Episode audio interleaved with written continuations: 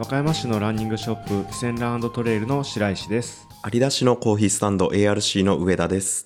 この番組はお店をスタートしたばかりの2人が毎回和歌山で活躍するゲストの方にインタビューしていく番組です。汽船ラジオ第26回です。本日は2022年11月7日午後5時30分、和歌山市にあるゲストハウスリコで収録しています。本日は源次郎さん、ゲストハウスリコの宮原さんの気になる人、南紀串本リゾート大島やインザアウトドア白浜市原海岸などを運営するアウトドアトリップ株式会社代表取締役南畑義明さんです。南畑さんの生まれから現在に至るまでのルーツや現在の活動のこと、これから計画していることについてお聞きしていきます。南畑さんよろしくお願いします。よろしくお願いします。よろしくお願いします。では、源次郎さんと宮原さんの気になる人ということで、プレッシャーズ。ダブルで出てきたらね、やっぱりお話を聞かないんだなっていうことで、はい。ありがとうございます。前回、あの、宮原さんの収録中にちょうどゲストハウスリコに、そうですね。、はいい、来られていて、ちょっと最速で次回ゲストが決まるっていう、やー、光栄です。よろしくお願いします。で、簡単に南畑さん自己紹介というか、はい。していただいていいですか？はい。えっ、と、1986年生まれで、現在36歳です。えっと、今、和歌山市と串本町に、えー、まあ、住居、拠点があって、2拠点生活という形で、えー生活しています。で、事業は先ほどご紹介いただいた通り、えーリゾート島というキャンプ場と、えーインザアウトドアというグランピング施設。で、他にも、えーアウトドアアクティビティのサービスとか、えーお土産屋さん、えー手芸体験。で、えっと、最近は、えっと、地元のおじいちゃんおばあちゃんが運営してた小さい温泉をリノベーション、えー串本でさせてもらって、えー工房湯っていうんですけど、それをリノベーションしてオープンさせてもらったり、っていう風な、いろいろ事業をさせてもらってます。よろしくお願いします。よろしくお願いします。もう、いろいろとされてるんで、ちょっと、生まれからなんでこんなことになってるのかっていうところで、本当に。はい、教えていっていただきたいんですけども、まず、はいえっと、1986年生まれっていうことなんですけども、生まれたのはどちらで生まれたんですか？はい。生まれは、えー、田辺市になりますね。はい。あその時は家族全員田辺に住んでてっていうような。そうですね。はい。父が田辺市で、えータウン情報誌をしてたらしくて、うん。で、あの、田辺市の新庄病院ってとこではい生まれたらしいんですけど、はい。あの、えっと、血液型って生まれた時に調べるじゃないですか。はいはい。あまりに小さい病院はい。なんかみボロボロの病院やったらしくて、はい。血液型がずっとね、中学校2年生ぐらいまで わからんかったんですよ。ええ 適当にはい A か O ちゃうかみたいな。はい。両親の血液型からして大体そんな感じやなっていう。そう、大体で14歳までええ血液型が来てましたね。はいえ結局、どっちやったんですか？あ結局終えたんですけど、はい。ずっと A ちゃうか言われてて。はい。なるほど。そうです。1986年生まれで、もう翌年にはリゾート大島が開業なんですけども、はい。でも物心ついた時にはすでにキャンプ場の息子さんみたいな感じで。そうですね。あの、開業準備の時のこともなんとなく風景が頭の中にはあって、ええあの、なんか借家で住んでたんですけど、はい。まあその串本町のね、はいあの、紀大島っていう、あの、島で父がキャンプ場を始めたんですけど、うんまあ隣の地区のね、末っていうところにいたんですけど、はい。お墓の横に住んでたんですよ。ええは なんかね、あの、もう家出たらすぐお墓い。で、はい。なんかで、ボットン便所で、でもなんかで自然豊かな場所で、うんそこはそこで。なんかそういうね、思い出が、なんか開業準備の間もね、なんかああるのが映像としてなんか頭の中に残ってて。ええはい、そんな感じでしたね。お父さんはなんで大島でキャンプ場をやろうってなったんですかね？あのーキャンプ場のその土地がですね、はい。まあ素晴らしい景観があって、で、まあその海の景色を見てここでやるって決めたんやという話はね、聞聞いたりするんですけど、はい。まあでも本当にね、今、そのキャンパーさんも喜んで来てくださってる、うん。本当にいいロケーションの場所で、はい。あの、まあたまたま巡り合ったっていうところはいが大きいですね。ええお父さんキャンプ好きだったんですか？えっとね、まあ、ちょっとその辺が、まあ、親父の話だと、はい。うーん、なんか西部劇とかに憧れてて、はで、ハリウッドをはい第二の故郷やと、言ってるような、あ。はい。まあ、映画好きなんですよね。はい。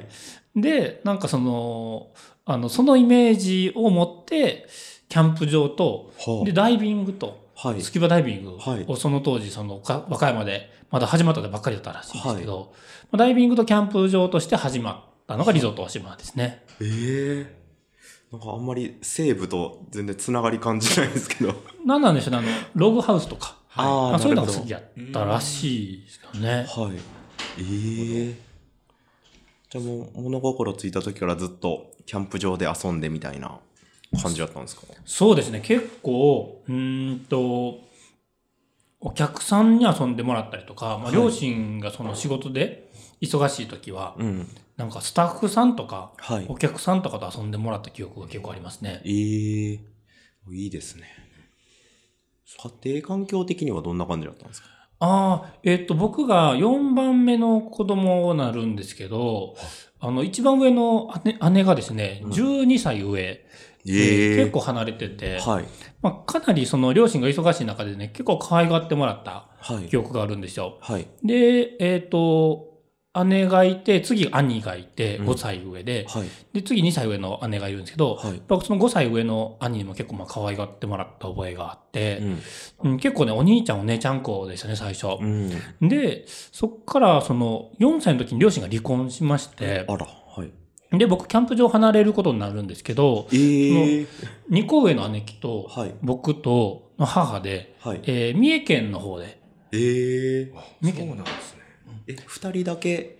お母さんの方に。そうなんですよ。はい。まあ、まだちっちゃいからっていうことなんですかね。そうですね。うんで、あ、そう、そういうことですよね。で、一番上の姉はもうすぐに、まあ、京都の大学行って、うん。で、兄が結構父と長く一緒にいながら、はい。まあ、僕と二個上の姉は三重県の鈴鹿市って言って、はい。の鈴鹿サーキットのあるはいはいはい。ところで、えー育って、はい。っていう感じで、でも、あのーキャンプ場すごい好きやったんで、うん。あのーえっ、と、ゴールデンウィークと夏休みと年末年始、はい。あのー子供だけで、姉と二人で、ええあの、鈍行電車はい。乗って、あの、5時間半とか6時間とかかけて、やばいですね。あの海岸沿いをずっと行く感じで。そうですそうです。へもうね、あの、新宮でめちゃくちゃ、はいその、JR 東海と、はい。えー JR 西日本。の境目が新宮にあるんですよ。はい。ええで、めちゃくちゃ連絡悪くて、い 今もなんですけど、そうですね。1時間半待ちとかなんですよ。すごい。辛い。そう、それが結構ね、それを自分たちでね、乗ってたのがね、ええすごいですね、子供だけで。そうですね。で、駅まで親父に迎えに来てもらって、みたいな感じでやってました。えええその三重県生活はいつまで続くというか？えっ、と、結局、なんか17歳まで、はい。えっ、と、基本的には三重県の方でうんして、でもね、心はずっと、あの、もう、故郷は串本、うん。あの、キャンプ場が自分の、まあ、本当の実家だとはい。思いながら三重で育った感じですね。あーえ中高とか、どんな子供やったとか覚えてます？いや、もう、すごい、まあ、ちょっと今回、その、生い立ちのこと、あんまり覚えてないんで、はい。ちょっと母親と久々に電話したんですよ。ええわざわざ、ありがとうございます。で、はいえっと、まあ、かなりまあ、末っ子っていうのもあって、はいまあ、可愛がられてきたから、うん。か寂しがりで甘え上手やったと。うん。で、逆にその反動で中学校から、反抗期一番えぐいと。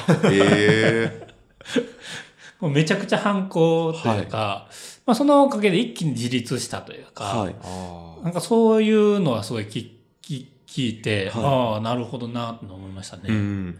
え、その辺全然覚えてない感じなんですか？あ、なんか小5ぐらいから徐々に記憶が、あの、出てくる感じで、まあ確かに反抗はしてたな。うん もう壁に穴開けて的な。いや、えーっと、いやはいまあその、家に帰らんのが全然普通ええで、あの、まあなんか母親もだんだん慣れてきて、はい。なんか、こうどうやったら母親がもう、しびれを、んしびれ切らすか、あ諦めてくれるか？はうん。あの、うまく、なんか、尻尾つかまさん加減をはい。ギリギリで、はい。あのうんなんとなくここやろうけど、わざわざ追いかけるまでもないなぐらいのバランスを、あちょっと考えながら、あ。はい。ちょっと心配ししなくてもいいバランスだけど、はい。えーお追いつかないぐらいの逃げ切り方で、はい。家に帰らずに、ええじゃあ友達の家泊まったりとか。そうですね。ええで、あの、中2、中3の思い出はほとんど、はい。えっ、と、友達と麻雀してましたね。ええ中学生から。中2、中お3ー以外むしろ麻雀してないんですけど、その時期だけ人生で麻雀ひたすらしてましたね。ええ学校もあんまり行かずみたいな感じですか？そうです。学校も中3は結構サボりがちでしたね。ええめちゃくちゃ反抗期ですね、今思うと。反抗期ですね。えええ、で、それで高校とかはちゃんと行けるんですか？いや、そこ、それがですね、はい。あの、もう、なんか今考えるとなんでそんな変な人生送ったんやろうと思うんですけど、はい。中学校3年生の時に、もう紙の上の勉強意味ないなと思って、おなんか、早社会出たいわって、はい。なんか、割と本当に思って、ええで、えっ、と、もうここ行きたくないって言ったんですよ。はい。中3の時にう。ん。で、で、そしたら、まあそのキャンプ場、和歌山でキャンプ場やってる親父が、うん。あのーそんなに働きたいんやったら、はいじゃあ、土日働かせたるから。働かせたることを条件に、はい。えーと、高校通えと。で、和歌山に一回来て、はい。で、えー高校1年生、働きながら、はい。ここ行く。ええ夜間とかではなくて、あ、その平日、普通に、うん普通に。普通生高校行って、土日は働く。土日働く。えそれは串本の高校ですか？そうですね。うん。串本高校の行って、はい。で、あの、働きながら。はい。で、なんか、友達ができて、うん。あの、それまでずっと中学校はサッカー部やったんですけど、はい。あの、バスケ部の友達ができて、うんバスケ一緒に入ろうよって言われて。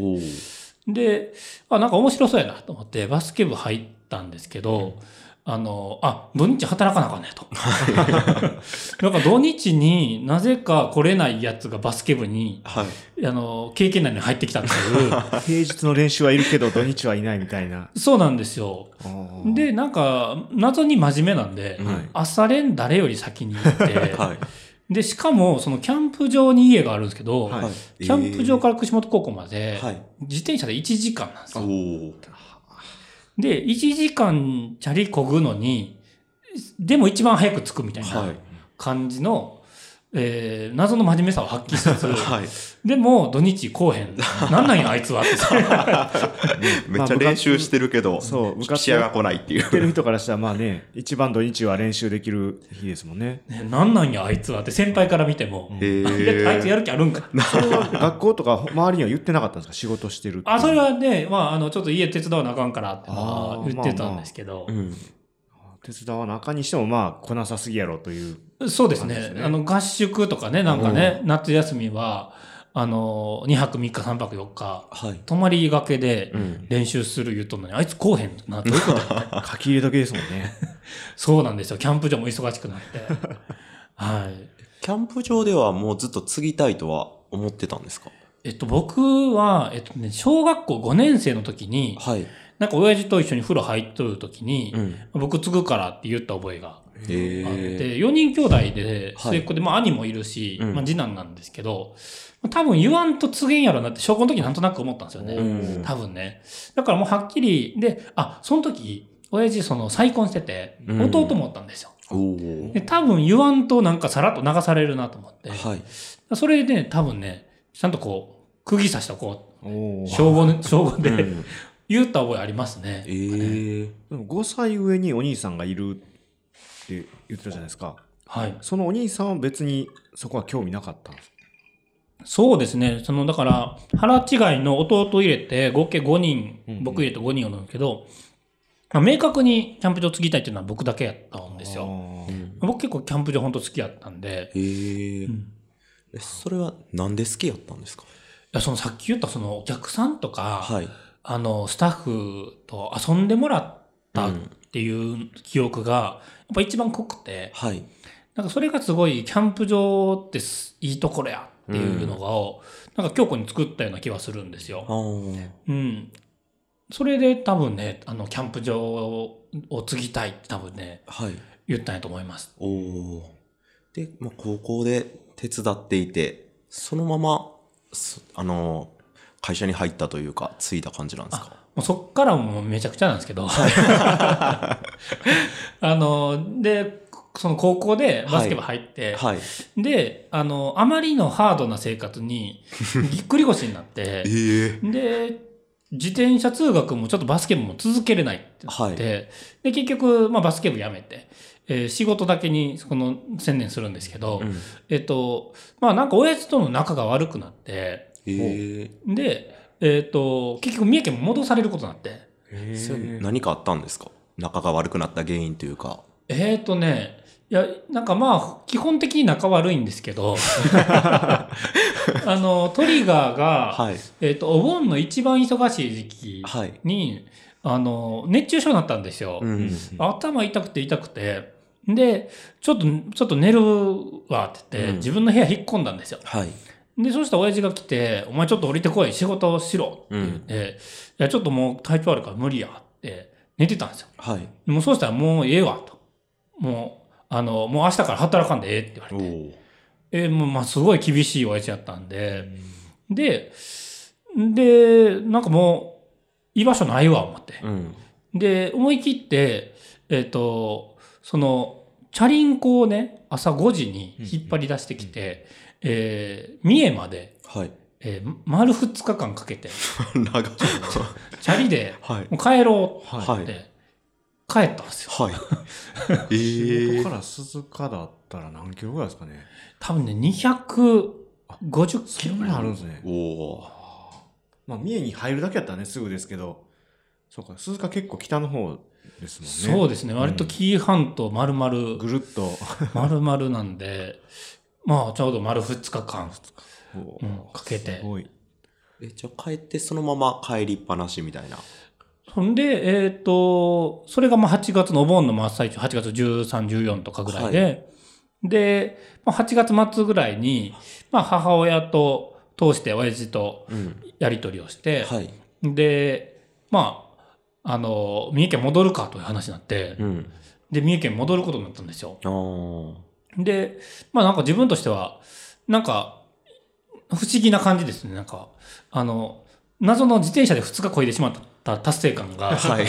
ありつつ、でもなんか逃げたような気もしつつ、あなんかこう、あのね、目の前のものにから逃げてしまったなという感覚もありながあ。ら、はい。まあまあ、親父と仲悪いから、まあしゃあないか、うんということで、まあ三重県戻るのを受け入れて、はい。で、転校手続きをして、うん。まあ三重県の高校に通い始めるんですけど、で1年生終わるまではなんか楽しくやってたんですけど、はい2年生になって、あれ？僕そういや中3の時高校行きたくないって言ってたなと思って、高校行く意味なんかあんま感じんなってなってきて、はい。で、結局もう2年生の終わり、2年生はほぼほぼサボって、はい。結局2年の終わりに退学をして、ええで、もう働こうと思って、はい。働き始めることになったんですよ。えええ、それは最初は何の仕事するんですなんか、旅人になりたいって思って、かはい。なんかとりあえずなんか、人生経験いろいろ幅広くしたいなと思って、はい。旅人になりたいと思って、はい。で、その時コンビニバイトはいをしてたんですよ。うん三重県の鈴鹿で。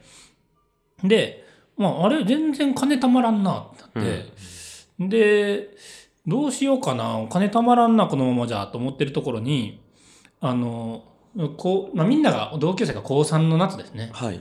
親父からもう一回来んかって言われて。ええ で、僕、親父大っ嫌いやけど、はいキャンプ場大好きなんですよ。あで、わかった、行くわって返事したんですよ。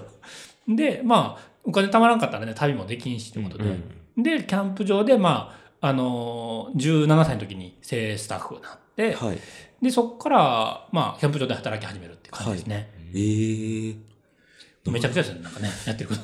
め まあちょっと離れたけど、まだキャンプ場戻ってきて、そうですね。はいうん。でまあそ、うん。そこからはもうずっとキャンプ場でっていう感じですか？で、そっから、だから17から、はい。あのー、2年間キャンプ場で働いて、はい。で、親父との仲の悪さが極まって出て行って、で、また親父も、はい。なんか、あのー、親父ね、本当にね、なんかこう、スタッフ大事にししないんで、えー。まあ、次々人が辞めてくので、ああの、いつも夏前困るんですよ。はい。で、また声かかって戻って。2年働いて2年戻ってみたいな、ひたすら3回ぐらい繰り返すみたいなはい。感じで、はい。あの、そこから行くみたいな感じですね。はあ、そうなんですね。えで、えけどなんか職歴として、はいなんか、航空自衛隊とか、はい新聞記者とかされてたっていうことなんですけど、はいこれってどのタイミングでやってたんですか？えー、だからその、キャンプ場、キャンプ場以外、キャンプ場、キャンプ場以外っていう、あこの、はいあのリズムの中のキャンプ場以外のところは、こ 後半が、はい。えっ、と、自衛隊とはい。新聞記者、すごいっすね。感じですね。自衛隊はまだわかるんですけど、新聞記者ってそんな突然慣れたもんなんですか？あの、地方新聞の記者なんで、はい。割とね、そこも、あの、常に人の募集かかってるようなはい。感じで、あの、まあなろうと思えば、えー、なれ。る感じですね。それ和歌山ですか？和歌山のね、熊野新聞さんなんですけど、あの、新宮から串本のエリアの、はい。もう結構ローカルなうん。新聞社なんですけど、はい。はい、そこで2年間お世話になりました。ええその時どんな仕事してたんですか？えーっとね、記記者なんで、はい。うんと、まあ、取材のネタを探してう、ん。で、しゅえっと下調べして、はい。取材行って、で、写真撮って、話聞いてう、ん。で、記事書く。はい。このルーティンをずーっとひたすらするのが新聞記者の仕事で、はい。あの、まあ、いろんな地域の、こう、大きいイベントだったりとか、まあ、なんだろう、うん、新しく赴任してきた、うん、警察署長さんとか、はい。なんだろうな、教育委員会の委員長さんとか、うんまあ、そういう立場のある人とか、はいまあ、地域おこし協力隊の人がとか、いろいろインタビューして回って、うん。で、あの、どんなことを最近考えてますかとか、はい。どんな思いで仕事してますかとか、うんそういうインタビューもしましたし、うん、なんか政治系の、はい。まあ、行政の動きとかも記事にしたりとか、そういう感じの仕事でしたね。ええ面白かったです。ええ面白かったけど、やっぱりキャンプ場がやりたかったっていう感じで。そうですね。き新聞記者2年間してたんですけど、はい。まあ、ある意味最終的に新聞記者、んあの、キャンプ場に戻るっていうのは、はあの、自分の中でも決まってたんで、あーまあまあ、親父が、その、まあ、戻ってこいって言ったら、ああ、じゃあ戻ろうか。はい。でも、さすがにもう、あの、何回もこう、あの、往復を繰り返してて、はい。で、戻るタイミング、いつも僕のタイミングじゃなくて、親父のタイミングなんですよ。うん。で、まあ出てくのもなんかある意味親父のタイミングみたいなところもあって、はい。だからすごい人生親父に振り回されてるなと思って、で、最後その新聞記者の、えっ、と、辞めて戻るときに、うん。もう、まあ親父と仲悪いんで、はい。もう、切ったはったの関係なんでね、はい。あのー親父に、いや、親父をクビにする権利をよこすんなら戻るとおおお言って、ー。はい。まあ、分かったわ。うん。つって、あの、28歳の時に戻って、はいもう任せてもらったって感じですね。そこでも本格的に会社も継いでっていう。そうですね。一旦マネージャーとして入って、まあはい2年後に、えっ、と、代表取締役はいになってっていう感じですね。ええなるほどそのなんかちょっとキャンプ場離れてる間にの仕事って、その同じ別のキャンプ場行ったりとか、なんかホテル旅館行ったりとか、そういうのじゃなくて、なんか全然畑の違いそうな仕事を選んでたっていうのは、なんか理由はあったんですか？うーん、なんでだろうな今思うと不思議ですよね。うんキャンプ場行きやって話です。そうですね。うん、なんか人生の幅を広げたいっていうのは、はいその旅人がどうこう言ってた時から、うん。まあ、変わってなくて、はい。うん、なんか、あの、なんだろう、口がうまいだけの営業って仕事ってうん。何なんって思ってたはい。から、営業やってみようとか、はで、なんかこう自衛隊って何なんって日本にいるのってうん。思ったから、あ、自衛隊じゃあ入ってみようかとか、はい。なんか結構そういう感覚もありながら、はい。なんかどんどんその、なんか自分の価値観が、あの、狭まっていくのを、むしろこう、壊したいっていう,、う気持ちっていうのは、なんか、その時その時にあった気はしますね。へえ。なんか仕事のこと以外で、そのうんうん学生時代とか20代の時に好きだったものとか、うんなんかこれにハマってたとか、そういうのってあるんですか？えー、その麻雀の後は、はい。何かな？うんと、結構仕事が好きなので、はいその時その時の仕事を結構、なんか一生懸命やってたのと、うん。あとはまあ結構ネットにずっと、なんか、あの、まあ中毒までいかんけど、はいだいぶ長い時間ネットとうん。触ってた気はしますね。ええうんネットで何をし調べたりですか？そうですね。そのなんかこう掲示板で人と仲良くなったりとか、おお。うん。なんかそういうのをしたり、その、ね、 mixi とか、はいはいはい。なんかその SNS が出てきた時は、結構文章書くのも好きなんで、うん。あの、そのなんか、文章書いてみたりとか、はい人の文章読むのも好きだし、うん。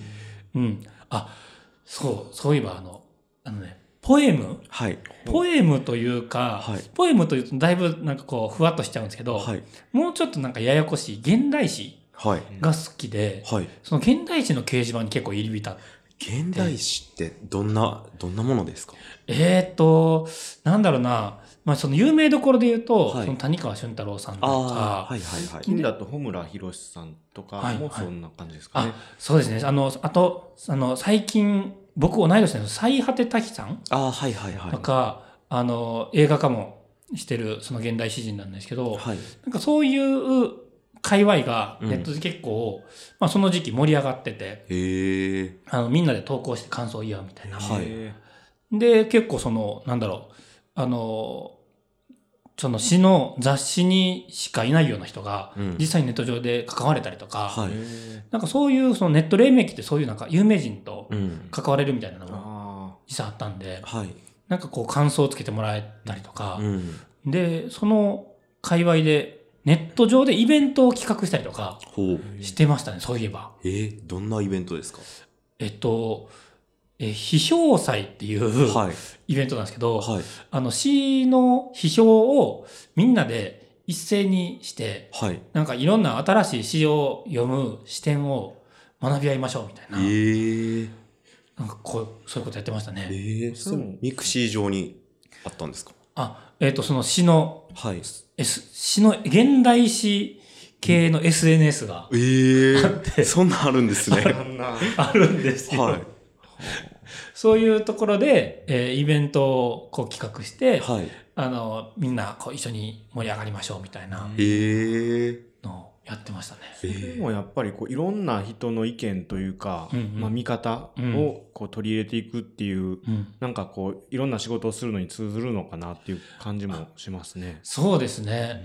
うん。そういう意味では、その、イベントやりきるのって、本当にいろんな声をいただくじゃないですか。うんなんか一個のイベントやりきるって。はい。で、なんかある程度聞くこともめちゃくちゃ大事で、うんだけど最後やる、本当にやるって決まって、コンセプト決めたら、もうあとはその決めた瞬間の自分を、とりあえず終わるまで信じきる。なんかそれは、その時に訓練された気がします。あいや確かにそれは難しいというか今ねいろいろ企画しようと思ってもああでもここがネックやからやめとこうかなみたいなことが結構あったりするんですけどそうぐっと耐えていくっていう力がそうですね。なんかその、うん、あの、前日とか当日とか、すっごいいろんな声こうもらっいやほんまにいいんかなってなりますよね。ね、どんどんこうね、こう胃がキリキリとあ傷んでくるけど、ーはい。まあそこで、あの、なんか応援してくれる人も自分の最初の思いに共感して応援してくれてるから、なんか、あの、そこで自分がブレてはいけないっていうのを、なんかこう学ばせてもらえる機会だったなってのは、今なんか喋りながらちょっとうん思い出しましたね。へえじゃあそんな、そんな中、2014年に本格的に授業を継いで、その時のリゾート大島ってどういう状況やったんですか？ああ、その時が、まあ今、そのアウトドアブーム、はいキャンプブームってあるんですけど、うん。まだ来てなかったんですよ。で、例えば、まあこの秋に、その3連休はいとかシルバーウィークとかあるじゃないですか。で、その日も、なんか、まあうち大体、まあ100家族ぐらい入るんですけど、あの、20組とかだったんですよ。はい。で、なんか、こんなんでいいわけないよなと。うん。なんか埋まってるキャンプ場ももちろんある中で、はい。全然なんか、あれうちって人気キャンプ場になるポテンシャル絶対あるのに、うん。なんでこんなんなんやろはい。って、すごい思ってて、なんかすごいこう、手探りで何かしないとなってうん。思ってた感じですね。ああ。ええそこから何をしていくんですか？そこからはい。何をする、もうめちゃくちゃ勉強しましたね。うん。勉強したし、働いたし、はい。うん。ななんかまずはやっぱり知ってもらうことが大事だなっていうのと、はい。うん。あの、あとはその、なんか結構コアなファンがいたので、うんなんか期待をすごいししてもらってくる方がいらっしゃったんで、まはい。あ、その人らががっかりするポイントを徹底的になくしていこううんと。いうので、あの、いろいろこうやり始めるんですけど、はい。まずやったのが、まあその知ってもらうのが大事だっていうことで、まあ、ホームページ、はい。なんか当時、そのスマホ対応をしてるホうんームページめっちゃ少なかったんですよ。うん。特にキャンプ場では。はい。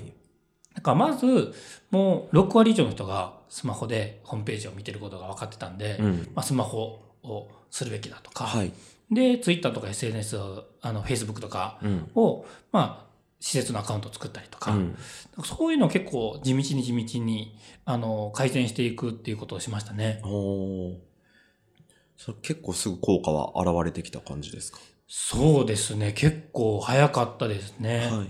あとはその、あの、うちはその、今もまあやってるんですけど、まあ、シーカヤックとか、はいはいはい。まあ、ダイビングとか、あの、そういうアクティビティが豊富なキャンプ場なんですけど、はい。なんかよくよく見てみると、うん、100組中2組くらいしかやってないんですよ。はい。意外と。はい。まあ、キャンプ場としては、それで差別化ができているという認識を、今までまあ僕も親父もうん持ってたんですけど、はい。あれ98%の人別に求めてないぞと。うん。であれば、何を求めてきてるんだろう？っていうのを、こうゆっくりこう、改めてお客さんと喋りながらうん。見たときに、まあこの開放感、すごいこう、あの、開けた場所にあって、はい。で、その開放的な感じが味わえたりとか、まあ、星空がめちゃくちゃ綺麗だったりとか、で、その海の見える露天風呂があったり、なんかこっちの方が、むしろ喜ばれてるなってことに気づいて、はい。で、あの、キャンプ情報誌とかに載る、こう、一枚写真を提供してくださいって、はい。ね、必ず言われる、その時にいつもシーカイクの写真を提供してたんですけど、うん。それを露天風呂の写真にしたり、まあ、開放的なキャンプ場の写真にしたり、はい。えー星空の写真にしたり、そういうことをね、始めたのが、かなりまあ効果がたあった。うん。もうそこから1、2年したらもう、あ、星空と露天風呂のキャンプ場ですよねって。実際本当に言われるようになって、はい。なんかその印象づけるっていうことの価値とか意味をすごく最初序盤意識したら実際効果出て。えいいですね。なんか、か星空とね、露天風呂のキャンプ場ってすごい素敵ですよね。なんか、まあ言葉としてもキャッチーですし、イメージしやすいですもんね。そうですね。うんうん。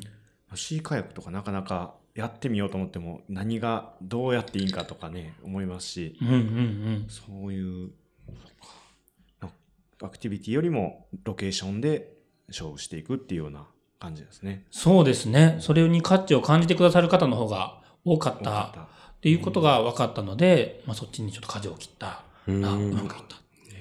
えその舵の切り方っていうと、もうその SNS でそういう写真を押して投稿したりとか、そのキャンプのサイトに出す写真変えたりとか、ぐらい、うんうんぐらいですか？そうですね。そのホームページの雰囲気とかも、うん、結構その、なんだろうな、あの、ホームページにすごく詳しい方が、はい。あの、その串本にいらっしゃって、えーその方といろいろ話していくうちに、まあはいもうトップページである程度行くかどうか決めるよと。うん。で、2ページ目見てくれる人はもうほぼ行きたいから行く理由を探しているだけだと。はい。あの、っていうので、そのトップページをどんだけ作り込むかとか、うん。まあ最初の1秒、1.5秒、めっちゃ大事だよとか。あそういう話を繰り返し繰り返し聞いてたので、なるほど。まあ、そこで一番、うん、もう、よし、行こうっていう気持ちはいを、どうやったら心理的に作り出せるかっていうのを、なんかすごい研究というか自分なりに考えましたね。うんうん確かに今のなんかホームページパッと開いたらいきなり、なんかドローンの映像ですかね、あれ。めっちゃいい感じで、キャンプしない僕でもちょっと、あ、これは良さげと 思っちゃいますよね。あええで、その、あの、打ち出し方変えた次はどんなことをしていったんですか？そうですね。えっ、と、その次は、うーんと、まあ、アウトドアブーム来てるなっていう感じも、はい。もう2年目あたりから感じてたんで、うん。えっ、と、まあ、結構、あれなんですけど、あの、キャンプ場経営で、はい。あの、キャンプサイトよりう、ん。バンガローとかの方が、あの、まあ効率的に経営としてはうまくいきやすいっていうところがあって、はい。まあ、あの、だいぶ、こう、チャンスがあれば、はい。予算をかけずに、こう、バンガローとかを増やせる機会があったら、はい。まあ、積極的に増やしたりとかう、ん。で、えっと、冬場になんか何をするべきかを考えて、うんえー効率的に人の動きをこう回したりとか、うん、結構コテージ増やしたのも大きかったですし、はい。あとはその、えっ、と、グランピングを始めたっていうのもはいはいはい。だいぶ大きかったですね。ええグランピングはいつぐらいから始められたんですか？グランピングが2019年ですね。ええあ、そうなんですね。あ、あとはその、あれですね、グランピングを始める前に結構したのが、はい。あの、えっと、うちのその、島の奥にあって、うん。結構ね、すごい狭い細い道をちょっと1キロぐらい、ギリギリすれ違えるぐらいの道を入ってきてもらうんですけど、はい。まあ、結構なんかこう道も狭くて圧迫感があるんですよ。うん。で、えっと、そこからこう駐車場に入ったらめちゃくちゃ開放感のある空間になるんで、はいなんかそこで今までは、あの、受付がその正面にあって、うん。で、そこにこう受付をしてもらってから中に入ってもらってたんですけど、はいなんかこれ違うんじゃないかと思って。うん。で、その、その受付の横に、あの、大きいログハウスがあって、はい。あの管理棟があるんですけど、こっちを受付にして、その正面の建物をぶっ壊しちゃったら、うん。こう細い道を通っていってわっと開ける時にこう障害物がないようになるっていうことなんですそうなんです。あお金ないのにうん、なんかぶっ壊すって案が頭に浮かんで、はで、あれ、これ多分、やったらうまくいくぞい。うん。あの、僕一人だけ思ったけど、はいスタッフ全員何言っとんのって言ってーなんで建物を減らすのっていうはい感じだったんですけど、多分これうまくいくなと思って、うん。ちょっとぶっ壊しましょうと。はい。